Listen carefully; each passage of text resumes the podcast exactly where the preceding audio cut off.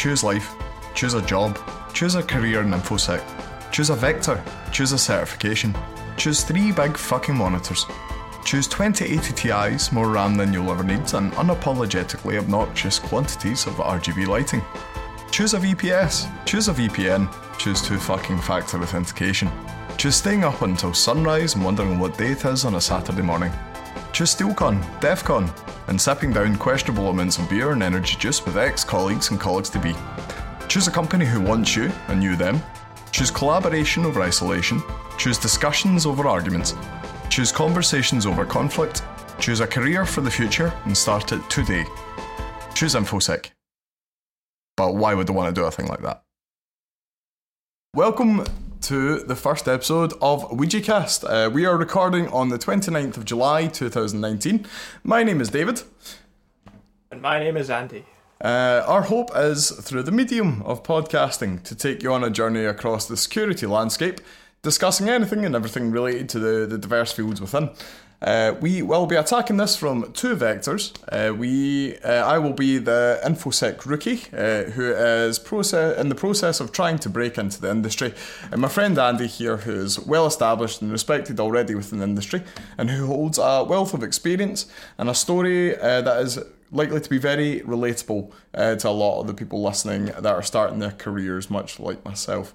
Um, uh, we have a series of guests lined up for future episodes, aiming to bring you views from experienced professionals who have been there and done it, and uh, who would like to pass on some of their wisdom to new and current generations of internet security professionals and beginners.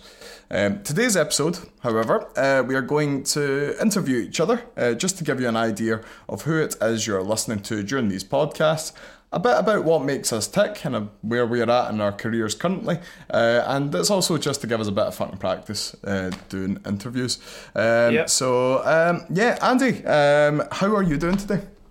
I'm pretty excellent. It's Monday. It's not fucking sunny as fuck today for once. It's, it is nice. Yeah. It's been raining. It's still been humid, but it's been not too bad. But this isn't the weather forecast. This is the Ouija cast. This is the Ouija cast. And what exactly is the Ouija cast? Andy? Do tell the people. The is an idea which is now, few, well, it's, it's now now come into a product because we're recording the product. It is a cast of two guys talking about security uh, with a myriad of guests and other topics, and just bringing it all together for the beautiful sound of the Scottish accent at mm. mm. 0.75% playback because we were being told we speak too fast. Yeah, I think that's understandable as well. To be fair, uh, we tried to do this in person uh, on Friday night. Uh, mm, there was a couple of technical issues, but one of them was certainly uh, when we're in person, we do tend to speak at about a thousand miles an hour, and we can't expect anybody else to be able to hear that.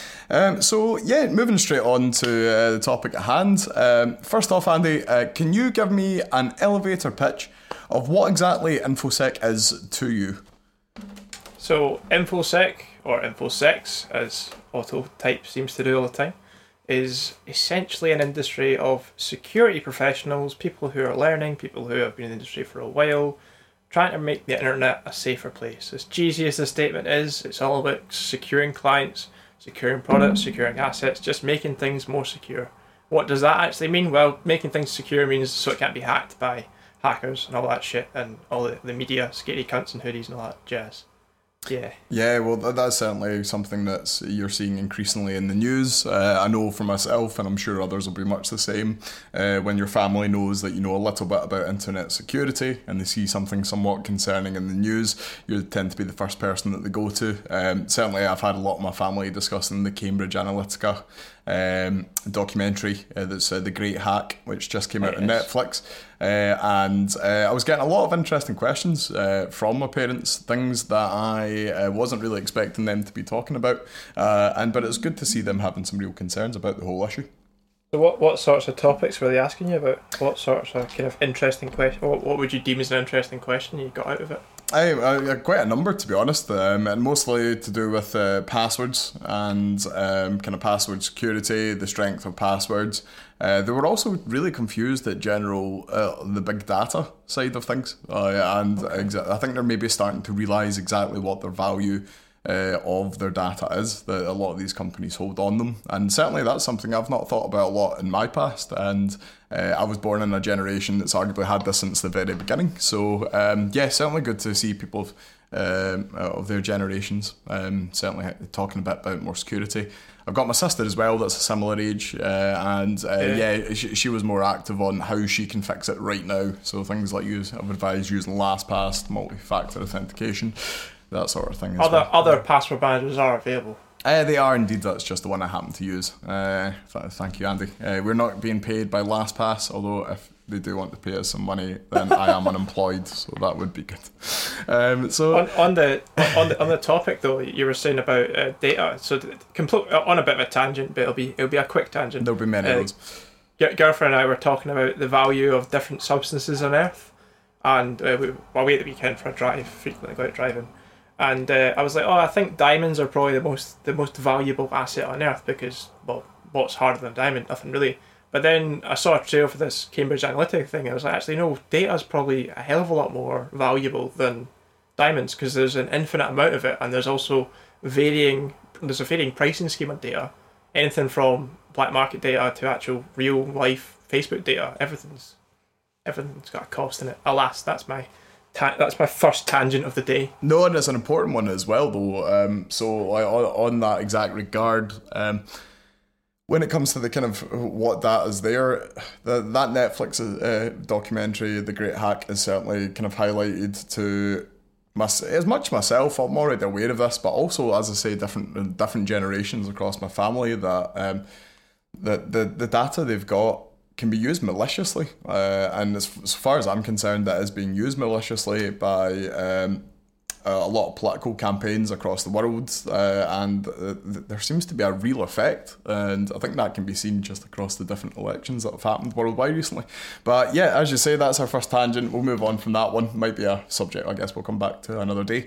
Uh, but yeah. um, so back just onto the point at hand. Um, why is it you think, um, being a professional yourself in the industry, Andy, that people should care uh, about security? Uh, why should they care more about it? Well, security as a ground based topic is the fundamental of a lot of things we do nowadays. I mean, the, the previous topic, topic just there, it, things, documentaries like The Great Hack and other things will raise awareness for your general muggle, your Joe Bloggs of the situation who doesn't understand security. And uh, why is it important? Well, without security, we wouldn't have things like bank payments we wouldn't have things like online shopping. We wouldn't have the online world that we have today. Passwords, they are the fundamental underlying understanding of security that anyone should understand. So why do you have a password? Well, without a password, you only have a single factor to get into an account. You only have a single piece of details, like your email address, username, password authentication. But security is such a wide landscape. It's not just authentication. You've got uh, thefts, you've got cybercrime, you've got mm. the bad things, the good things, the learning. It's so diverse. I mean, that, that's one thing we hope to cover in this podcast is all the, maybe not everything, but a, a, a, a very wide scope of all the things that security can encapsulate and getting the input from lots of different people will help to visualize the uh, the importance of it. Yeah, visualizing on an entirely 2D audio podcast. Um, I'm sure that'll do good for the viewers back home. I mean, they, can they can try. Everyone has an imagination. Whether you're on acid or not, you've still got an imagination. This is true. This is sage advice from uh, Andy here. And uh, uh, yeah, so uh, what what do you think it is that draws people uh, into the security industry in regards to working there? Um, so obviously, I know the answer to this question myself, um, as I have literally just made the decision to start a career uh, uh, in exactly that. Um, so, but what is it yourself that that, that draws you in, uh, and why you think others as well are drawn into the infosec? The infosec or security industry, the draw for me personally is because I, I've always enjoyed taking things apart. I've always been, had that kind of hacker mindset of trying to get something to do something that it's not meant to do, and mm. a lot of people it's like you, you take you take the Royal Marines Commando. It's it's a it's a kind of thought process. You might you might already have it. It's the same. I mean, if if you enjoy building computers or debugging things or helping people or looking at ways to do something differently, there are there's more than uh, there's there's a very high chance you've probably got the hacker mindset and you don't even know it because the, the hacker mindset applies to not just computers; it applies to people, it applies to processes, and you it, it injects itself into security. But going back to the question, what draws people to industry? Well, there's a few things. There's learning. There's financial gain. It's, it's a very lucrative industry. I'd say it's probably quite an interesting area of IT. I mean, it is IT under under the hood, but or under the bonnet if you want to be proper about it. Um, but realistically, uh, I'd say it's just it's an expanding market, and it's like it's, you see it on the news every day. There's there's breaches every day. There's bad things, but I'd say by joining the security community, you're joining a positive thing. As much drama as there is, it's also very enjoyable. I'd say.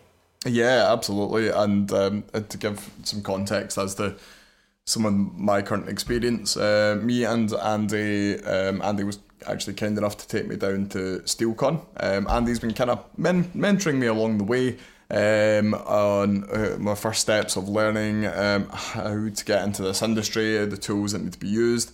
Um, and uh, as I say, he was kind enough to drive drive me down to SteelCon. Um, so SteelCon was really interesting and uh, much of an eye opener for me. Um, I had the opportunity to network with uh, a lot of people in a very, very wide range uh, of different areas within the field. And for somebody that's just starting, um, that's not really decided on exactly what it is uh, uh, within the industry I would like to do.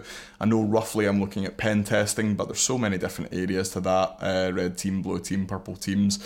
I think I'm learning about a new team pretty much every single day. Um, do you want to break that down for me a little bit, Andy? Um, just uh, what are the you? There's a lot of phrases about different teams within yeah. Uh, security, and uh, just tell me a bit about each of those. So up until I mean the there there is tech. Te- if we're going super technical, there's about seven different teams in, in like the IT sector, but my understanding of three of them. So the, the kind of the red, blue, purple is the areas that I understand most, but I didn't realise that there's also an orange team, a green team, and a yellow team. There's the whole fucking rainbow team. But there's also the, the white team and there's also black team. And there's there's there's so many different things that apply to different teams. But essentially the three that I understand is the red team, the blue team, the purple team. The red team is the kind of offensive security, looking at breaking in. Uh, the blue team is looking at defending, and the purple team is the kind of mediator between the two. Uh, the the phrases red team, blue team are actually they're not uh, infosec unique. They're, they come from a military standpoint. They come from testing a uh, well testing the military um, kind of forefront of a country. It's, it's, it's pulled out. Of, I think it's the U.S. military that originally coined the phrases uh, they they brought them in to simulate attacks against certain nation state fronts. So uh, a key one and quite a kind of iconic one is uh, it was in a film I was watching. I can't remember what the film was called, but they were talking about simulating an attack on New York, and the red team were were essentially simulating a foreign threat. The blue team were the army, and they were looking at the different ways in which a foreign threat could close down New York as a city. Uh, so they're looking at the uh, critical naf- national infrastructure, uh, all, all the different ways into like cutting off the food supply, all that sort of stuff. And the blue team were looking at how do we defend that, how do we measure a response, and that kind of methodology was torn out of the military standpoint and injected into security. So the blue team typically will be the instant response team. So they're looking at when shit hits the fan in your network, who do you call? Well, obviously you call Ghostbusters, but obviously. that's the point. Goes yeah. without saying that's silly. But re- realistically, the instant response team come in, they try to kind of coordinate how to sort an issue, how to contain it. So if it's a malware outbreak, if it's uh, phishing, if you've got other malicious things happening on your network, the instant response team are kind of first to the first to the scene. Then the other side of blue team, you've you always, or I've heard it quite a lot. You've got kind of post post breach, pre breach, and during breach. So during breach, you've got instant response. Post breach, you've got forensics, and then pre breach, you've got things like red teaming, things like the offensive side of security, which is pen testing. Pen testing is a preventative measure. It's not going to save you during the breach. Uh, it might give you a bit of an insight after a breach because you can go through with a red blue, which is where purple comes in, and look at the ways in which an attacker. If, if I if I own your network or if I'm on your network, where am I going next? Then if I can work through that with a blue team, essentially you are a mediator, so you're a purple team at that stage. Mm. That's a very high level understanding of it. Different companies will have different views on it. Different people will have different views on it. I think a lot of the guests that we will have in the future will also have very different views on it, but the, the kind of rough rough overview is blue defend, red attack, purple kind of eh, referees, as it were. Uh, yeah, that, and I can see why that would be important. Um, obviously, in the, the real world, there wouldn't be much, any real communication unless it was social engineered between the Reds uh, and the Blues. But um, if you're trying to get the most out of a protest, I guess there's going to have to be some layer of communication uh, kind of between the two of them, um, just to make sure everything gets thoroughly tested.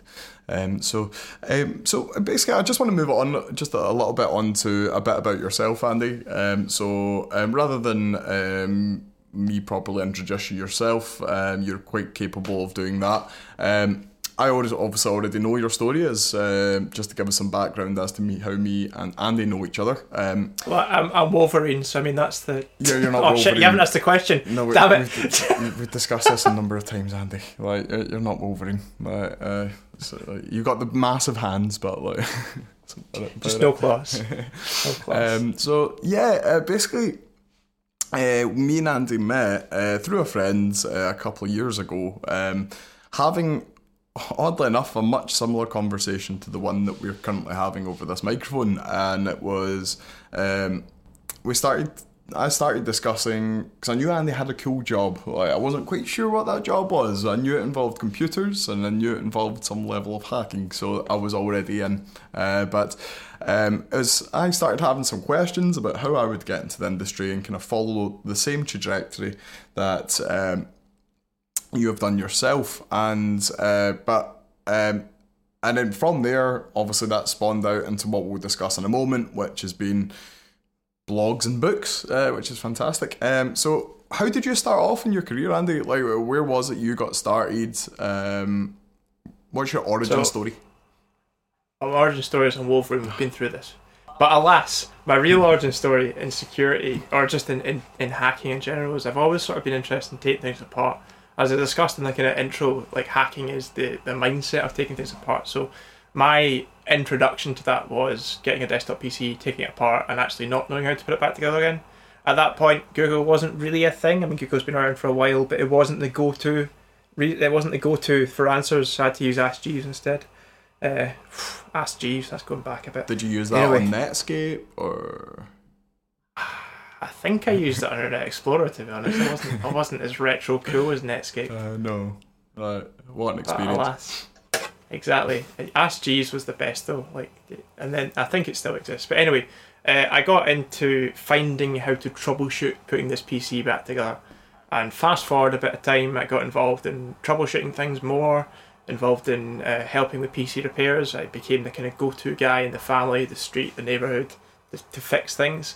Uh, I started a small company that did computer repair, moved into data recovery, uh, helped uh, at my then I started working in a computer shop. Uh, in the computer shop, I got I got really interested in the security side of things, so how to bypass things, how to uh, crack passwords, that sort of stuff, which led me into um, looking at different ways of getting into this industry because I, I didn't understand what security was at that point. My understanding at that point in time was, well, I'm bypassing passwords. Yeah, fuck it. It's not amazing, but it's certainly an interest. There's different ways of doing it. You can boot from USB into something like Ophcrack or Kali Linux. It was Backtrack 5 back then. Kali wasn't really a thing. Actually, it wasn't a thing at all. But Backtrack 4, Backtrack 5, uh, which are hacking operating systems or pen testing orientated operating systems. Uh, and I was using them to, to bypass things. And uh, that kind of at the same time, while I was working at computer shop, I was also at uh, college doing a degree, not a degree, a course in computer networking. Mhm. And that also touched on security. That was also talking about different things that you can do uh, to secure a network. So looking at uh, securing your routers, your switches, passwords, that sort of stuff. And that led me to look at possibly pursuing it at university. Uh, so I've skipped forward about five years here, so I'll go back. I'll go back a bit to when I was at school. So in secondary school, uh, which in in Scotland in the UK is kind of from the age of like twelve through to about eighteen, maybe thirteen to eighteen. Anyways, it's around about six years of your teenage life. Uh, and when I was at school, I was really not mischievous. It's probably a no. Yeah, I was mischievous. I was a little cunt basically. uh, and I, First C bomb of this show. Fantastic. I know it's just straight straight in. Straight in. No, No I'm sorry. uh, but essentially, I got into trouble in first and second year for hacking or what they deemed hacking into IT. Uh, they, there was a preventative firewall in place that stopped you from accessing things like Newgrounds and Miniclip, going back a bit here, flash flash based games essentially. And I found that it was possible to bypass this software, so I locked out the head of IT's computer. I may or may not have accessed it with the default admin password of admin admin. Can neither confirm nor deny. Don't at me. Um, and as a result, I mean, I got access to these things, and people started to kind of be like, "Oh, Andy knows how to do this stuff." Then you fast forward a bit further, and, and things like YouTube are coming into more prevalence around about 2008, 2009. Uh, and accessing YouTube, Facebook, Twitter, all that sort of stuff in school was like, oh, it's prohibited because it's blocked by firewalls, blocked by proxying. So I spent most of my time looking at how to bypass these things, and that's what got me into the mindset of hacking things. Uh, I wasn't part of an anonymous collective or any of that shit, but uh, that that was my kind of deep dive into it. So when I got to picking my university courses at school, uh, my guidance teacher said, "Well, you should maybe look at this security thing because apparently it's going to be, or it's it's slowly becoming quite a big industry." And lo and behold, 10, 15 years later, maybe not. No, I'm not thirty. Uh, t- 10, 10 years I later, scary, scary. Ah. Ten years later, and sure enough, it is. It's a booming industry, and it's only going to keep growing. But I, I, I get. I applied for university. That was all hunky dory. I got to fifth and sixth year, fucked up all my subjects, failed everything. Card games were more interesting to me in fifth and sixth year than getting into uni, which was probably not the best idea. But alas, used to used to skip school. I used to dog it, but that's not. That's a different phrase in England. It's not what you think it is. It, do- dogging it in school was skipping school. It's not like banging behind the shed. That's a completely different thing. Yeah, Entirely. yeah. You keep trying to tell them that. But we know what you're up to, you big dirty. Uh, so yeah, so it went through a very similar story to myself there uh, in regards to not doing particularly well at school. Um, so I think I came out with what was for us a, a higher D, uh, which is still a fail, but they like to let you know that you've failed rather than just not put anything at all on the sheet, which they At did least for the rest you of my tried. exams. They, they go. At least you tried. You get you get you get a gold star for trying, a D for destruction of fuck all. I managed to Basically. draw an isometric smiley face of really good quality in a graphic drawing exam. Uh, they still Nice. failed me, but I, I was damn proud of that face. That was good. Uh, I wish I'd gotten a photo of that. Um, so uh, much like uh, Andy here as well. Um, as I say, I've, I didn't do particularly well with my exams, but that wasn't really the end of my education. Um, I ended up uh, going to college and doing an entry level in um, sound production. So I'm very musically orientated, always have been. So uh, I went and did that um, from um, the entry level course into what we call an HNC and HND, which effectively in Scotland is the first and second year of university. Um, and their A higher national certificate and a higher national diploma. Thank you. Yeah, diploma. Thank you, dictionary, Andy. Uh, uh, so yeah, and um, I, I did fail one year of college when I didn't take it seriously enough. Uh, but uh, after failing that year and realised that that was a life year of my life wasted, um, I redoubled my efforts. I really sunk myself into the education and trying to embrace it fully. Uh, ended up walking out of with an honours first class uh, degree in audio technology um, in the end. So uh, I don't think that's a, something that a lot of people would have been able to say uh, at school that they'd have assumed that would go on and do. Uh, the reason that I bring it up isn't uh, some kind of humble brag. It's more that I know that there's a lot of similar people in similar positions that are maybe leaving school thinking that they're not actually able to learn complex subjects uh, further than what they've already learned, and that's because they've failed a lot of exams. But I'm sure you'll agree with me that that certainly isn't the case. And in regards to internet security, uh, there's a number of different vectors for getting in. Yeah, there's lots of different paths into it. Um, also, you'll find a lot of people who are in this industry. I mean, it's a very mixed bag. You will get people who are very academic and very good at exams, and then you've got other people like ourselves who maybe don't test so well under exam conditions, and therefore aren't kind of given the same mindset, and not maybe not mindset. Maybe it's not opportunity either, but the same sort of experience, as it were. A lot of people aren't academic, therefore they're they feel like they failed the first hurdle, so they don't pass the exams, uh, they don't get into the courses. But as a lot of people will attest, university and the academic route isn't the only way in.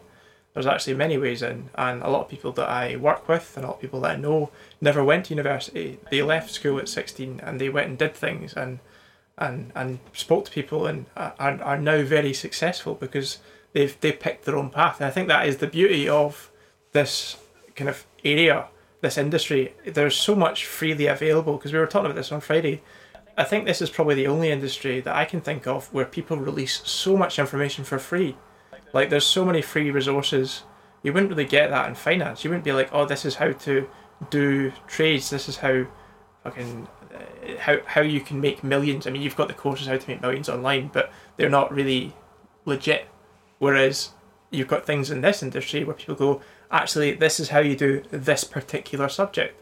This is how you do firewall analysis, or this is how you do port scanning, or network analysis, or web app testing, or red teaming, or blue teaming, or purple teaming, or black teaming.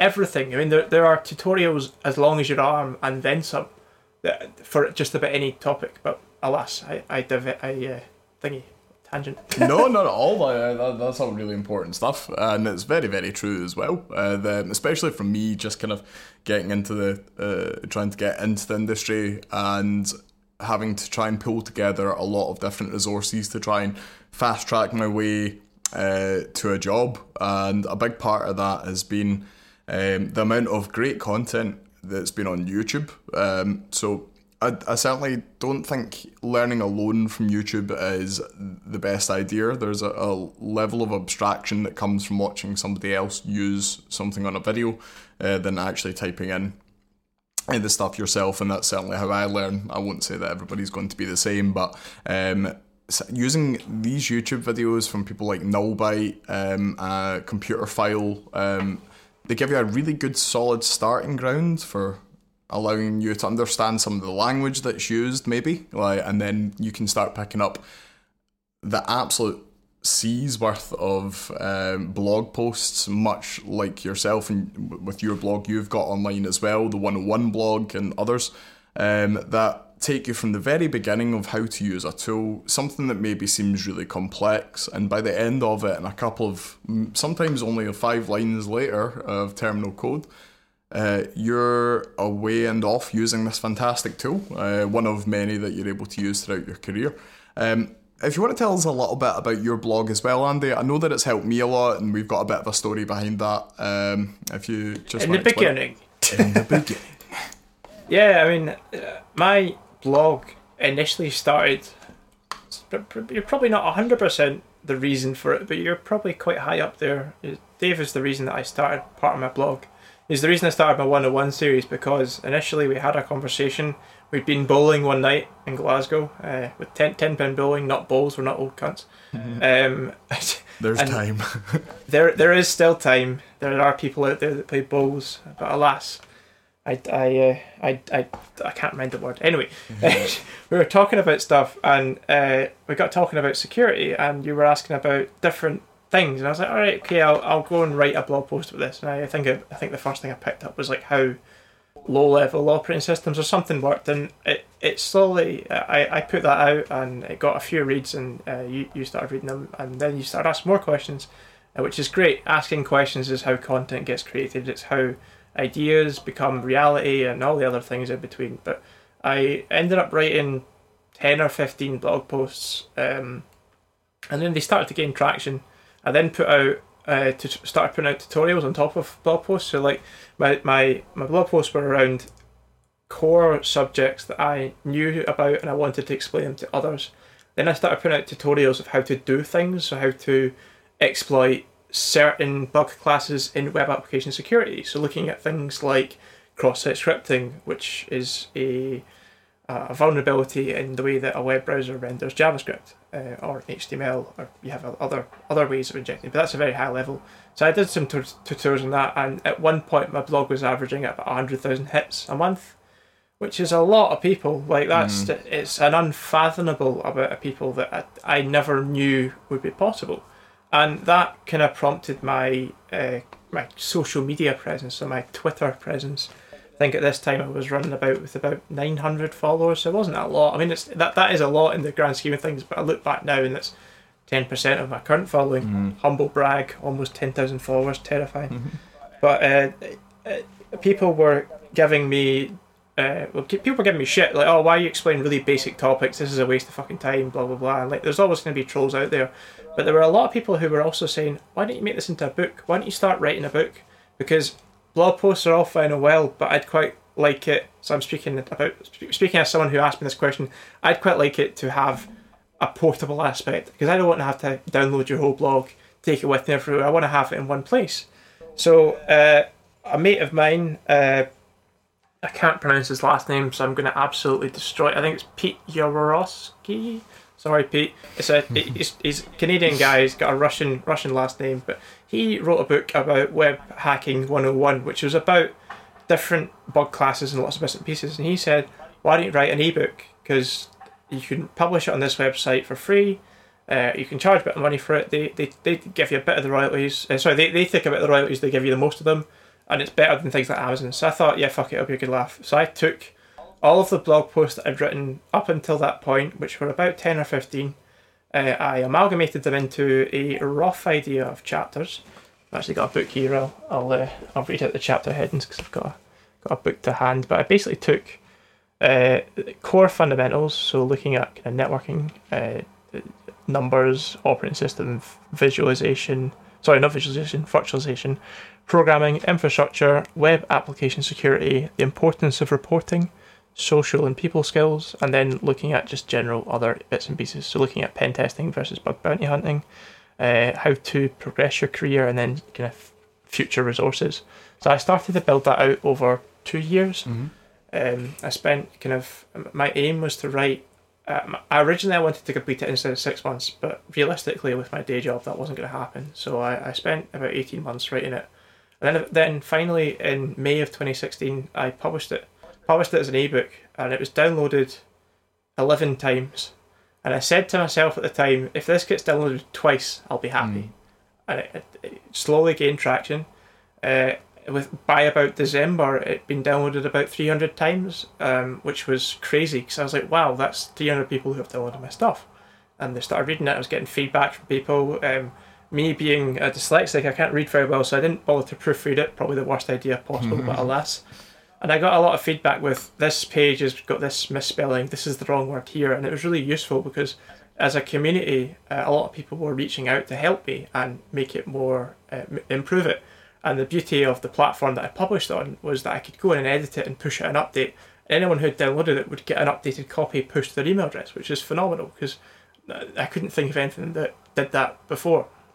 There are probably platforms out there that out there that do that, but I wasn't aware of It certainly isn't with real books. Uh, once that's out Ah, and pu- pu- published, then that- that's out there, and no real way of Yeah. pushing out an update unless you want to send them a brand new copy of that full book. Exactly. I mean that that uh, got that uh, that segues nicely into the actual physical copies of things. So when the downloads got to around about, I think it was a thousand or it might have been fifteen hundred. So it was getting to pretty big numbers. Uh, people started asking, "Oh, where can I buy this? Can I buy it on Amazon?" I'm like, "No, no, no. It's only on this ebook." And they're like, "No, no, no. I want a physical copy of this." And I'm like, "Oh shit, right. Uh, I, I don't know. I don't know how to do this." So I started looking for printing companies, not publishers, but printing companies. I came across a company called Docs Direct, uh, who are a UK based company that do printing. So they will print like dissertations and that sort of stuff.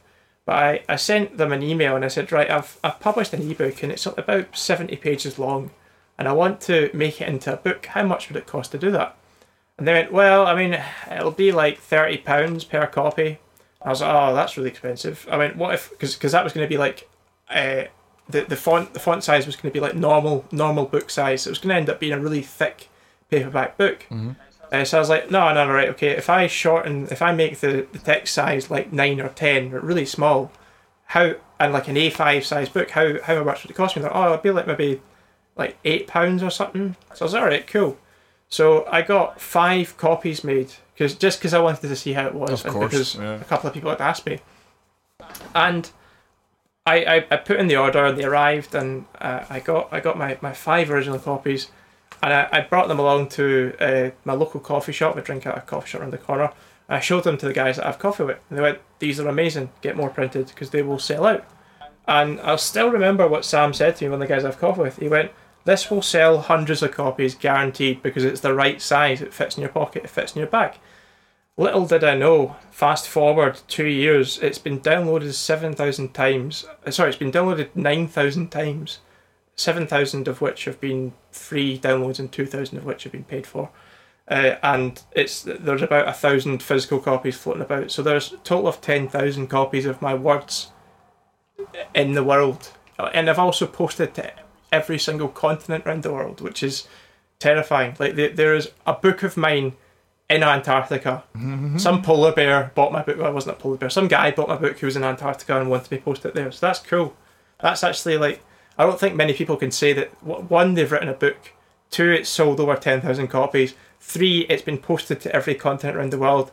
Four, it's now the reference point for a lot of people getting into security. And five, done by a ginger Scotsman who lives in Glasgow. Who drinks obscene amounts of Irn-Bru, yeah, uh, which yeah. accounts for the ginger. Uh, to be fair, yeah, there's yeah. a lot of stuff in there, and um, uh, the, the big one that certainly is interesting me a lot um, is the scale, or sorry, how widespread this book has become uh, across the security landscape across the entire world. Uh, but that speaks probably a lot about the universal language of internet security. Um, and it really does seem to be a job that can take you across the world and have you interacting with different people across the world. Uh, at SteelCon, I was talking to people that work from all across the UK. Uh, a lot of the time, they work for American companies um, who are uh, hiring them remotely. They're also flying them out. Uh, that was the same for countries all across Europe and um, certainly I, I, th- I think that's a fantastic uh, thing to have there to be able to do, uh, to be able to explore the world while still managing to maintain a career. Um, so it's, it's the beauty of the, the dawn of the internet. It's the mm-hmm. inter- internet age where a lot of jobs now are starting to become work from home or work from wherever you want because as long as you've got an internet connection, as long as you can access whatever services you're using for your job, you can do your job from anywhere. Yeah, and that's certainly fantastic. And just on that basis, actually, uh, I think one really good question for a lot of people like myself that are listening that don't already know what you do. Um, could you tell me a little bit about your work life, um, both and what kind of jobs that you'll do day to day, and um, and where you where you do that from? Yeah, so essentially, I hack shit and I break shit and write reports. That is the high level description of what it is job. What that actually means is I find security flaws with clients, collectively clients, things. So more descriptively, I do security testing. I've heard of it referred to as security QA testing, quality assurance. And to an extent, pen testing is QA. It's quite a controversial topic right now, but alas, that's a topic for another, uh, I was going to say video, another podcast. Uh, but yeah, re- really, all what, what I do is I find security flaws and I tell clients how to fix them. I do that from my house. I do that from client site. I do that from different areas around the world. Just depends on what the job is and what is involved. Uh, a kind of typical day in the life of me uh, will consist of well, we're on Monday today, so this is a prime example. Uh, so this morning I woke up around about half nine, well, nine, half nine, got out of bed, the took the very long commute of ten meters from my bed to my desk.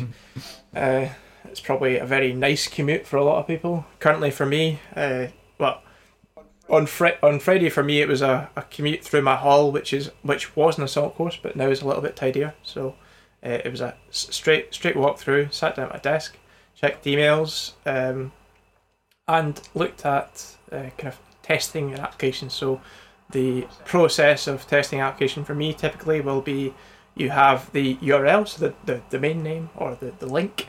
Uh, you load it up in a browser. Uh, you have credentials, so username and password, um, and you have an intercept proxy. So in my case, I use something called Burp Suite, which is a intercepting proxy that you can use to interact with the application. So you send a request to the application, trap it in Burp, and you can start to manipulate it. So you can change uh, the content length or the uh, method that's used to get it. So you've got typically speaking, you've got a get request, which is I want you to give me stuff, and you've got a post request that is I'm going to give you stuff. So a post request typically will be on login. So you log in, you you post your username your password, and if it's a if it's a relatively secure application, it'll have a cross-site request forgery token as well, which is a unique value that gets sent every time to prevent uh, kind of forging requests. But that, but I mean, we can talk about web app, web app security till the cows come home. There's there's so much so much in it.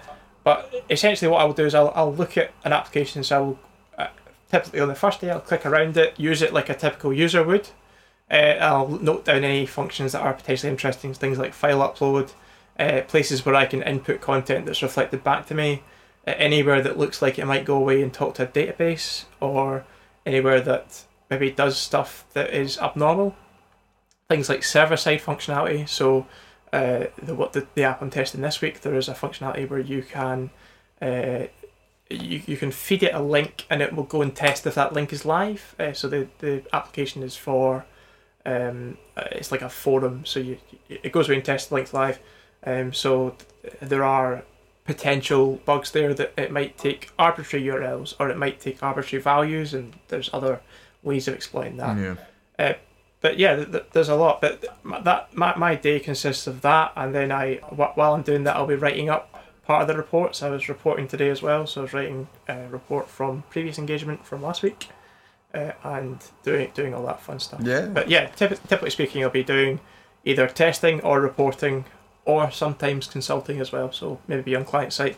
For example, last week I was on site in Dublin, uh, and it was fucking really warm. But that's nothing to do with the job. It's just to do with the global warming It's nonsense. just a general statement. And uh, what is it you what what differs when you're on site? What you'll do do at home? And uh, is it a different set of different set of jobs, the responsibilities that you have, or is it to have more of a communication with the people that work there? It does vary. I mean, typically speaking, an on-site job will usually consist of an internal infrastructure assessment. So what that means for people who don't know is internal infrastructure is looking at testing the network, our client's network, the way in which their computers talk to each other. Uh, I c- usually you can't do that from your house. You can sometimes where you either have a VPN connection, so you get a connection where you're directly in their network, or you ship them a box that they plug in not a cardboard box like a computer, sorry, a machine. You ship them a computer, they plug it in, and it connects back to you. Uh, but yeah, on site is usually accessing things you can't access remotely, uh, or it's looking at testing uh, specific types of systems that might not necessarily want to be internet facing. Uh, things like industrial control systems, things like security systems that are bespoke, or just general intellectual stuff. Uh, so trading floors, that sort of stuff. Uh, but you've also got security, uh, social engineering, uh, something that I don't do much of, uh, but a lot of my colleagues do. So you're looking at testing the people skills. You can do that remotely as well, uh, but on site is looking at can I get past the security controls? Can I walk into this building? Can I do this? Can I do that? I mean, it, it, it's so diverse, but also the what, what you said in your opening statement there was, uh, is it is it a different kind of process? Uh, yeah, it is. It, um, it's it brings in a human factor that you wouldn't necessarily have otherwise. I mean, when you're working from home, you have emails, you have calls, you have that sort of stuff. But when you've got the person to person interaction, a lot of clients like that because they feel like they're actually speaking to a human rather than a faceless entity. That's understandable. Yeah, absolutely. And uh, yeah, the the physical side certainly really interesting. Uh, again, uh, and I do keep referring to SteelCon, but uh, it was one so enlightening to myself because I was speaking to people from all these different areas that you've just mentioned. Uh, and um, two, because uh, it is really the first interaction I've had with this community, and uh, some of the most interesting stories I heard were some of the ones from the the social engineering and uh, physical pen testing sides. Um, just some of the techniques that can be used to try and get past a security turnstile, for example, um, ranging from uh, just jumping straight over it and hoping there's no one on the other side to uh, somebody pretending to throw up outside, allowing uh, the security guard to leave, just allow them to breeze straight in and get to a server room. Um, have you got any uh, interesting stories in that regard that, uh, you'd like to pass on uh, just at this moment in time? Uh, anything particularly funny? Uh, I mean, not on a job that I was involved with, but a story that one of my mates has told me before. Uh, one of my mates who does social engineering, Uh, so him and another one of my mates were doing a physical engagement against quite a secure, uh, or what you would classify as a pretty secure site, and they essentially got in by one of the guys walking in. Uh, so they were they were uh, they had the discussion in the pub the night before. They, they, they had they had authorization to do this. I should clarify. It wasn't just like right, we're going to fucking break into a building, YOLO. Uh, they, they, they had the discussion that they were going to walk in. Uh, person A was going to speak to the receptionist. Person B was going to try and walk through the gate. What actually happened was person A was hung over to shit, and person B was like, "Fuck it, this is going to be a laugh." So person A goes to speak to the receptionist, while person B runs head on at the gate and vaults it. While the security guard goes, "What the fuck is going on here?" and is like really confused because some guys just launched themselves over a gate. So takes the secu- security guard, runs after said person B, while person A goes and walks through the gate and then plugs into the network. So that is Mission one way of doing. accomplished. Yeah, like pro- proper Ocean's Eleven. Fuck it, it'll be a laugh scenario. Yeah, hundred percent. Like that, that, that just reflects one of many, many stories that I was hearing at SteelCon from different people from different walks of life, and like they've all got their part to play. Uh, because when it comes to social engineering, um, anything that makes us different can be used and leveraged to um, get us into secure areas. Yeah, be that your ability to speak to people or um, just just your knowledge of how a lot of these businesses operate. Uh, there are so many interesting stories. Um, so uh, that kind of I guess kind of covers some of the work that you do. Uh, but um, just quickly.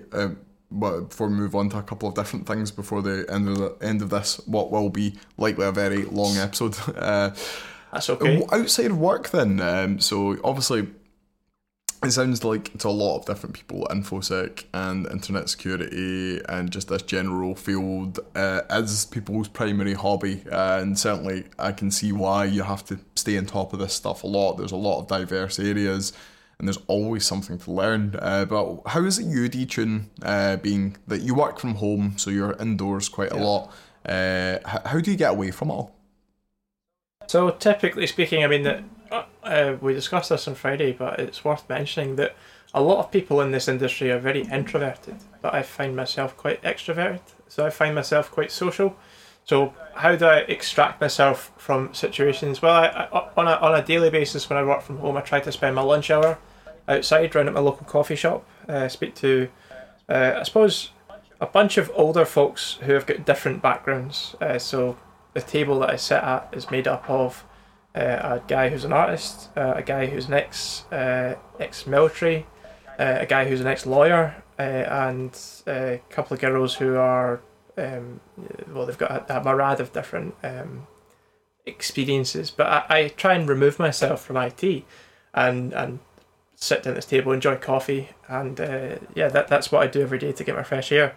But that table gives me a lot of insight into the rest of the world. Like we discuss things, everything from politics through to the way the world is ending. Uh, it's quite, I suppose, morbid, but also really interesting things like the future of technology, the future of society, all that sort of stuff.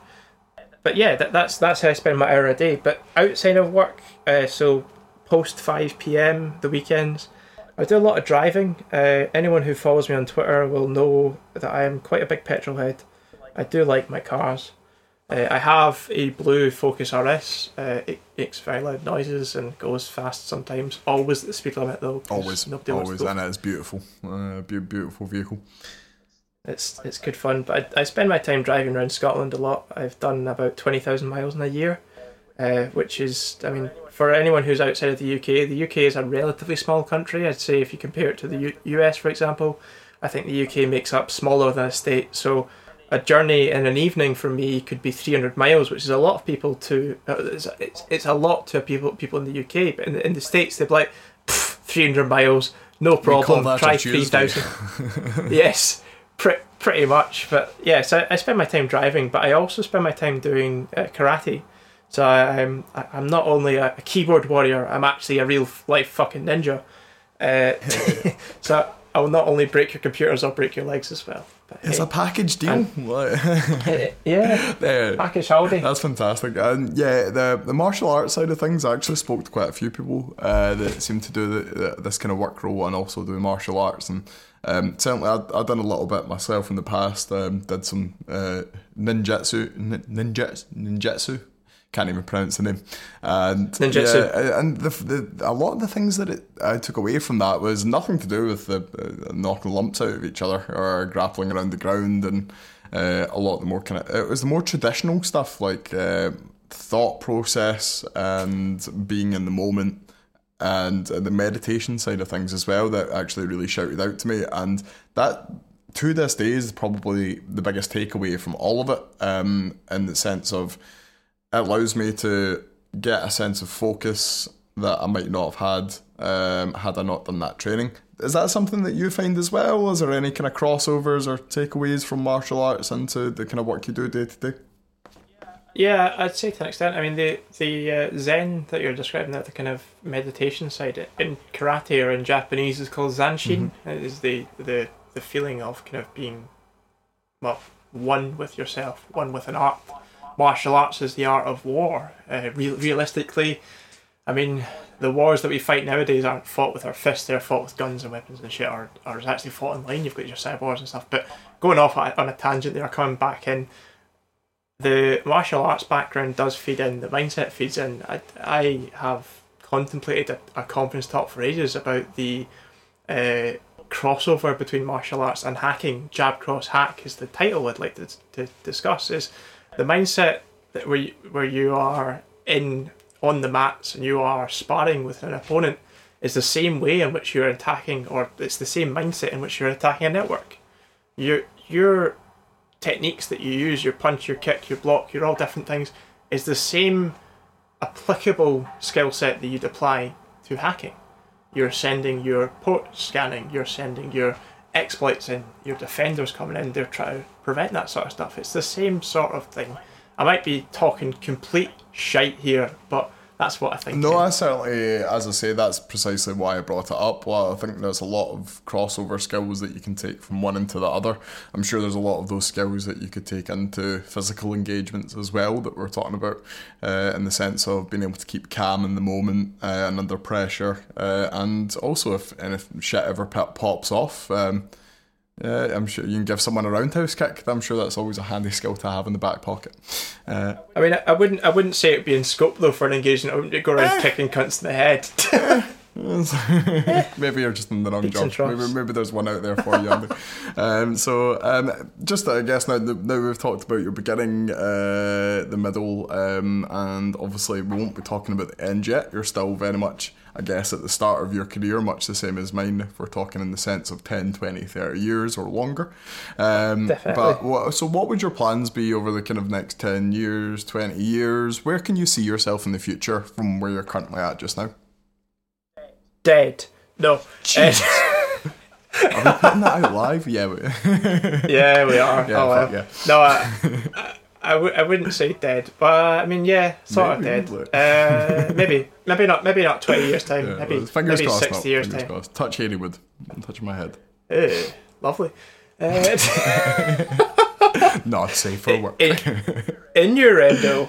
Anyway, uh, where do I see myself in 10, 15, 20 years? Uh, I think I see myself doing similar stuff to what I'm doing right now. Uh, I'd, I'd like to, I mean, that that is assuming that technology is still a thing and we're not taken over by Skynet. Or nuclear uh, radiation or famine. Uh, or another two Yeah, potentials. or, or that mentalist over in the States doesn't start World War Three. what do you mean him? hey. We have one here now as well. Oh But yeah, we'll so keep we it away Anyway, from politics. No. this isn't Yeah, politics we'll now. This is that. politics. Anyway, yeah, but uh, I- I think I see uh, what I'd love to do ideally in the future is do my own thing. I'd love to work for myself. I'd love to uh, maybe five years down the line, or maybe maybe maybe even sooner. Who knows? Go and do something, help people. What what I really want to do, the kind of key values that I, I would love to do with my future is start people's careers. Mm-hmm. I mean, you could argue that I already sort of do that with the blog and the. the Yeah, you uh, certainly do. Like that's not even an argument uh, at the moment. You've had enough people that I know we've discussed uh, uh, off air uh, that have came up to you and said that your book's been very helpful for them getting into the industry. That they wouldn't have got into it without you. And certainly that, that's certainly the way it's going for me. It's uh, and it's the way it's been. You've been for years, so far as I know, uh, since it was about three years ago maybe you started off writing your your blogs. Like and obviously uh, there's a reason why there's so much viewership and unique people passing through your website it's because it does help um, so I can appreciate that Yeah. and certainly something uh, that's kind of close to my heart as well. I've done a lot of education kind of mostly through audio uh, in my time at Glasgow Cali Uni and it's really rewarding. Um, I, I can see exactly why you'd want to get into it. What is it uh, what was it like talking on the big stage at SteelCon So, actually not as terrifying as I thought it was going to be. Uh, for those of you who maybe don't follow my public work, uh, you can see all my talks on blog.zsec.uk slash about. It'll be in the show notes. But I have been giving conference talks now for about two years, three years. Uh, and the SteelCon 2019 was the first time I was on the main stage for track one. Uh, so I did a talk about the comparison between bug bounty platforms and red teaming and pen testing and how they have a uni- unidirectional mindset. Uh, I have built up a persona, a public persona, and I suppose it is applicable to real life as well, uh, where I am a sweary Scotsman and I say thing, I say my mind, I say what I think. I've been dubbed after that talk, dubbed the Frankie Boyle of security. Maybe not quite as dark as Frankie Boyle. I'd say maybe Billy Connolly if if if I'm going super like amazing. I'm not famous in that that that front, but I think I've got a comedic value of some description. My girlfriend would disagree, but hey, she's not in charge. Uh, and she's not here she's this is not here. Dave and Andy's podcast this is David. She might might be on the show in the future. Yeah, who knows? absolutely. But but going back to the topic of how did it feel? Yeah, it was amazing. Um, I spoke to about three hundred to five hundred people. I think I really wasn't counting, quite quite a big room. I thought it was going to be intimidating. Like I, I speak to a lot of people who are speakers and who have done lots of speaking engagements, and they get nervous. But going back to the martial arts aspect of things, I see every speaking engagement like it's a fight. Not that I'm going to go up and punch somebody in the audience in the face, but it has it has almost happened before. But from the sense that you are one with the task at hand. The task at hand is to deliver the talk and not shit yourself live on stage. I mean, that's always The good. same way. Yeah, yeah. so always always Successful to talk when you walk off with like still fresh underwear. Exactly, exactly. It's it's the scary scary experience, but it, the same way that when you're in a ring or you're on the mats, your objective, whether you like it or not, I mean, if you don't like it, you're in the wrong the wrong field anyway. But your objective is to knock the other person the fuck out usually. So, metaphorically speaking, knocking this knocking the talk the fuck out is delivering it in a way that it, re- it resonates with the audience. So, giving the audience if at least 50% of the audience walk away having learnt something or having taken something away that maybe they didn't look at before, so different perspective of things, then that's a win for me. Uh, and as a result of giving the talk, I got a lot of feedback afterwards, a lot of jokes that I made in the talk, maybe split the room. You could hear a pin drop, but the, just from the Yep, yep. I was in that room at the time. I, uh, I distinctly remember the sound of silence. Uh, it was uh, something to behold. but also by doing that it, it does it does kind of test the the waters a bit because it by making a certain joke about a certain team not a football team just a, a way of doing teaming go and watch the talk if you're interested uh, it, it, it definitely split the room but I watched the recording back and there were a few giggles so I was like well I'm not the only person in this room with a really fucking dark sense of humour so it's It fine also kept people engaged as well, uh, which is something that we talked about afterwards while we were reflecting a bit upon that. Um, that it can be quite a dry talk uh, when you're uh, an hour, hour and a half in, or maybe you've watched uh, to a single talk, or maybe you've already went and seen three or four beforehand, and sometimes it can get quite tiring in a hot room with you know 500 people or more. And uh, but I think the good thing is about that kind of even if it is something that's slightly more controversial or um, if it's a joke that makes people gasp a little uh, at least it brings them back into the present moment and allows them to keep kind of paying attention to what you're saying because um, as I say I was there and I learned a lot myself. D- definitely. I mean, the, the thing I, I aim to try and do in talks is shock people, not from the perspective of make silly jokes and offend people, because everyone's fucking offended these days, but I try and kind of eh, make an example that if I can deliver a talk, anyone can deliver a talk. It's just sort of getting the uh, the mind, getting into the mindset of I'm just going to do this talk. I'm up here doing the talk. You're there, sitting, listening to me talk. If you think you can do a better job, fucking come up and do it. And I say it. I think I've said it in every talk I've ever done. When people heckle me, I shut them down because really, realistically, if you're going to heckle me, you're not you're not behind a keyboard anymore, mate. You're fucking right in front of me. I'll knock you the fuck out. I won't really, but like you're not doing the talk. So by shocking people, not from the violent perspective, because Scotland or Glasgow, Glasgow's got a bad name for violence, but that's another thing. That's entirely. another episode, It- maybe a series. That is a series, yes. Dave Gla- and Andy Glasgow- tackle streets of Glasgow. I'll be bringing a shield. But I know, I gotta have got a body shield. I've got you. Anyway. oh no, uh, I can't remember what I was. Uh, yeah, I was originally talking about what, what, why my talks, why I try and shock people with my talks. I try and shock people with talks because the persona I've built up is I have my own risk rating for talks. Most of my talks, if not all of them, get rated 18 plus because the first talk I delivered on the public stage in the UK was at BSides Leeds, and the first thing I said was, "I'm not going to swear in this talk. It'll be a fucking laugh." And immediately, the whole room went, shit. Andy's just start as you mean to go on. So I did. And and therefore, fast forward two years and now, or I think it's three years, or maybe three, I think it's two, two or three years, uh, I- I'm now known as Andy's Talks are 18. And Neil Lines put it perfectly. If you go to one of Andy's talks and get offended, you're a fucking muppet. Because it's true. If if you come to my talk and you don't you don't read the height beforehand, or you don't read the fact it's 18 plus and you get offended, don't come complain to me. Uh, that's that's your fault for being easily offended, for being a fucking snowflake. Alas. Yeah, but that's something we have kind of talked about before because the the truth is, and certainly from being at the pub and the after parties, like, and speaking to both people that um, are, are like higher pen testers and pen testers within the industry, and then people from loads of different areas like software development, like uh, website development. Um, the, the truth of the matter is, like, there's no work environment that's really safe for work. Like, sure, you maybe have to don a suit sometimes, but um, sometimes just frank conversation, as I mentioned before, just keeps people engaged. Um, and certainly, it, did myself. Uh, I had a, a really good time listening to your talk and uh, Lines as well.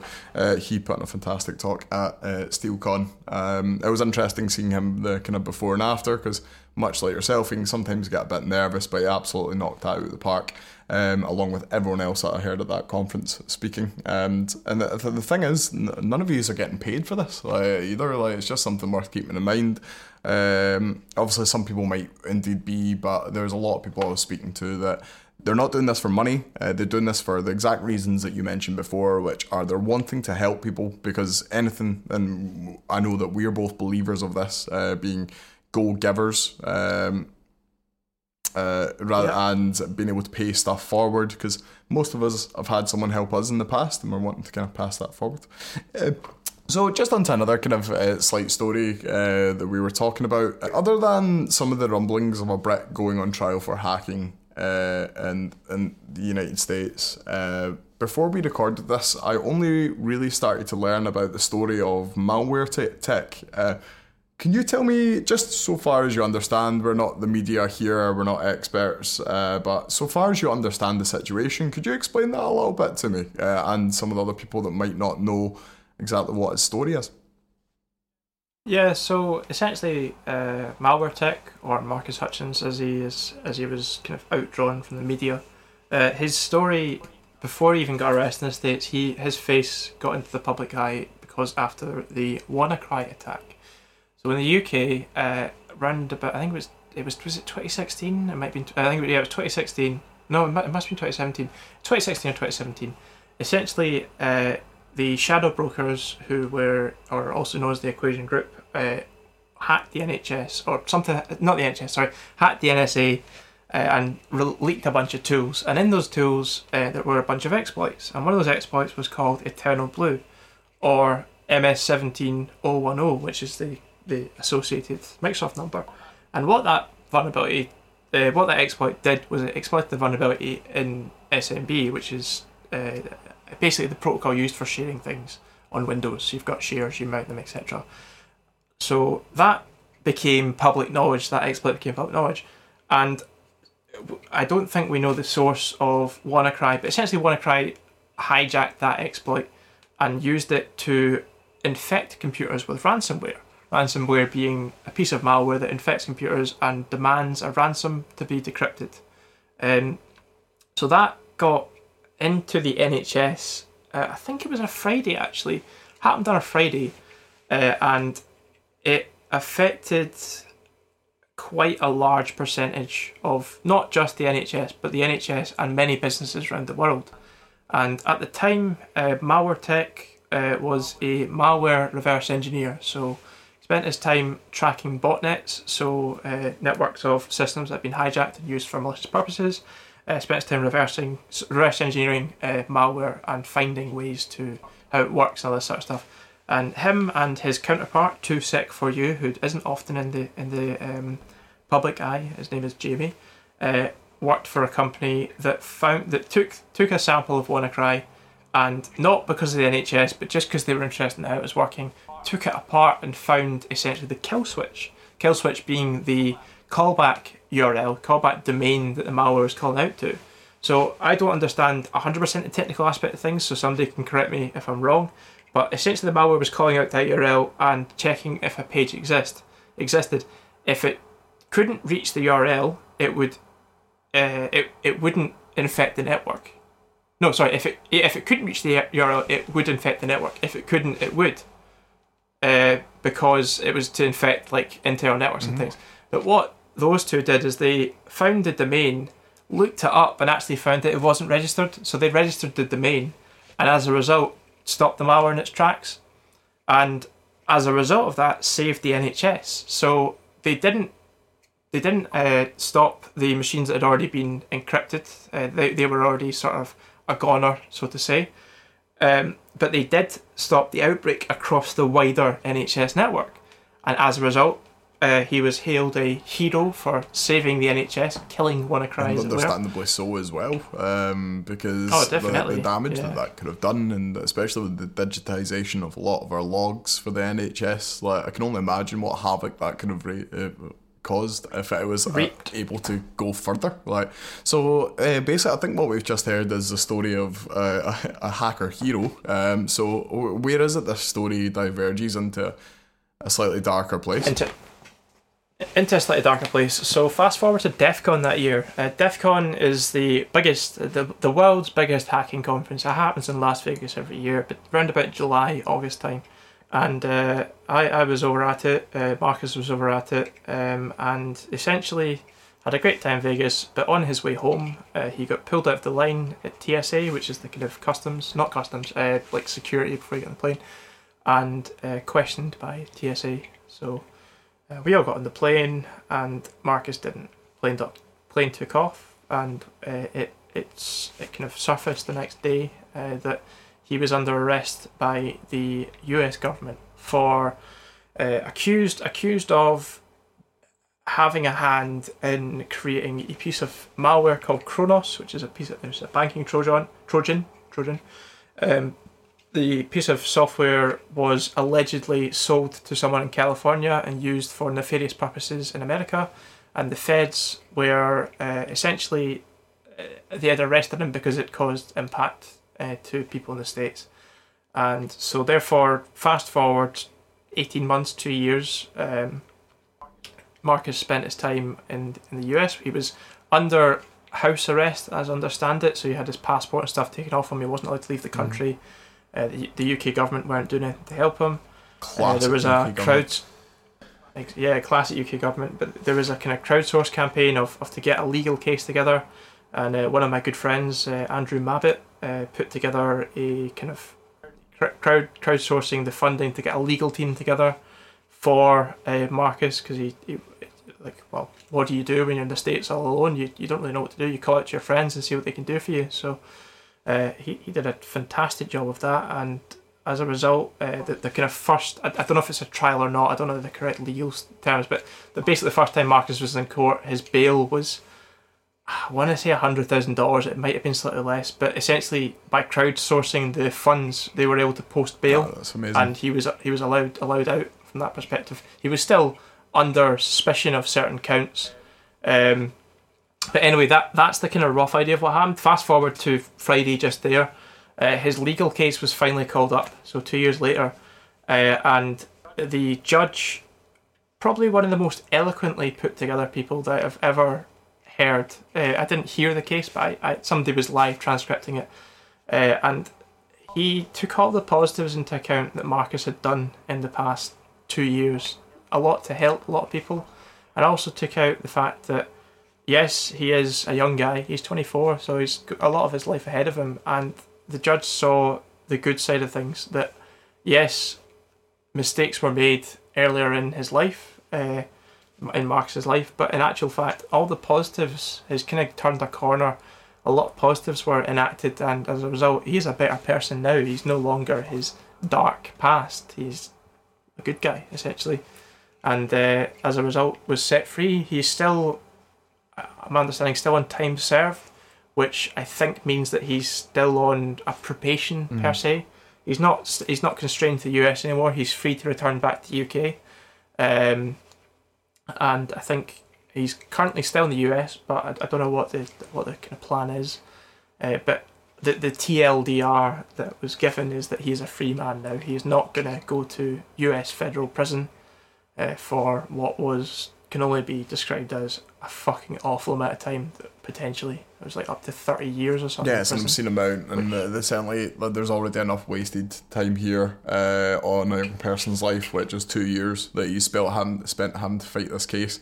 Uh, and one of the great things is that there's clearly been a community surrounding him um, that's been looking to help, and that is this exact same community that we've been talking about since the very beginning, like, uh, and expanding out even further. Uh, but I think uh, there, there seems to be so many redemption stories across the board for people that work within this industry. Uh, people, um, and I, I don't know anything about uh, Marcus Hutchins' story, uh, so this isn't anything to do with him. But I've heard of a lot of people that have came from maybe starting off nefarious purposes with their hacking, a lot of black hat hacking, and then they've changed their stars. They've found a company, or even sometimes a. um a, a country that will hire them, uh, see them for the skills that they've got, and they'll they'll they'll try and filter them into a more um, productive kind of way. So I'm really happy to hear that that's the case, and certainly it was an interesting story to read about. And thanks for explaining that a bit because it's something that. I think when you read maybe the 24 hour news cycle, like you'll maybe just see his name pop up and like saying that he's some evil hacker. And for me, uh, Yeah. I'd like just say publicly, uh, thank you very much uh, for uh, preventing the NHS crumbling, uh, Marcus, and uh, I hope you can get back on with your life. Um, so I think we've been recording currently for roughly about uh, 73 minutes. Um, so we're talking like an hour and a half. Um, so Uh, that's all right. It's going to be an excellent first episode because I guarantee people will listen to it to the end. It's, it will happen because it's got the I hype. certainly train. hope so. True, true. And uh, If you're still if you're still listening, yeah, well if done. you are still listening, well done. Uh, we're not sure exactly of how much this we're going to edit. Um, kind of in the mind of just putting it online because we've actually been pretty well behaved, and I think we've actually I'd talked at so. a reasonably slower level. If you disagree, please do let us know. Um, so, uh, what have you coming up? uh, Got coming up over the next uh, next kind of week or so, um, Andy? So next, so a week today, I fly out to Las Mhm. Vegas. Uh, I'm going to DEF CON Oh, Las yeah. Vegas. And, I've gone. oh yeah, DEF CON Hacker Summer Mhm. Camp.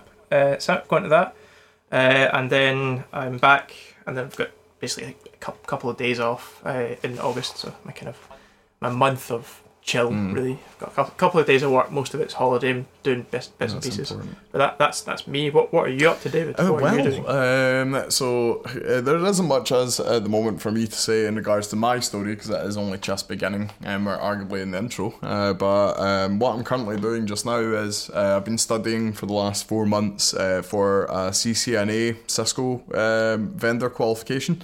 Uh, my original plan uh, after I left my old job um, was to go back into education and start focusing more in a career uh, in IT. Um, so that was before, obviously, we got back in contact with each other after a, a year or two hiatus of not really having the opportunity to speak to each other. And obviously, a renewed conversation about hacking. Um, but um, I've slightly changed my direction after a couple of conversations I had uh, down south with a couple of uh, chief technology officers, uh, where um, it seems that the OSCP qualification, uh, and the you would remember better than me the, what that acronym stands for. Offensive Security Certified Thank Professional. you very much. And uh, yeah, that's a qualification I'm working for uh, just now to hopefully pass in the next two months. So I've basically got three months to take it from the very beginning to the very end, along with doing my CCNA. So I will be studying, Andy, while you're away in DEF CON enjoying yourself. Um, so Gal- gallivanting. Uh, I'm not sure even though if uh, uh, is that a word that extends beyond our country. I'm assuming it likely is. I'm not really We'll sure, to be honest. Uh, enjoy the pallid-winged grasshoppers that I hear are Oh, flying fuck, across yeah, Las uh, Vegas. Apparently, it's been a wetter summer than normal, and uh, there's going to be uh, many of those little buddies to uh, fly around uh, and escort you around the city. Um, so I'm sure that'll be good. Um, so, um, just over the next three episodes, uh, now that we're coming to the end of episode one, or at least the pilot, uh, over the next three episodes, we plan to discuss uh, in order um, how the industry came about, uh, the current state of the industry, and uh, we'll discuss uh, where where we are possibly headed, because it's going to be a really interesting future with a lot of changing technologies, AI not to say the least. Um, so, um, you Definitely, and there's there's some interesting uh, guests that we hope to have on as well. Uh, so uh, we won't say too much about them because we still need to invite them and ask them. Uh, so if you are listening to this uh, and you would like to be on the podcast, let us know. Um, we'll we're taking requests. Yeah, well, absolutely. Like, there's a lot of interesting people and wealth of different knowledge and a different path taken and different experience, and we really plan on bringing a lot of those people on. Hopefully, uh, they'll be o- of interest uh, to the people that are listening to this. Um, on that basis, uh, thank you very much for the time uh, that anyone that's listened to this and bothered uh, to take time out of their day to do so. Uh, thank you very much for joining us. Uh, I hope you're going to enjoy joining us on a journey uh, through the world of InfoSec. Uh, uh, you were listening to Dave and Andy. We are OuijaCast. Thank you very much for your time. Thank you. Bye. Oh shit! Did the clap? Bye. Bye.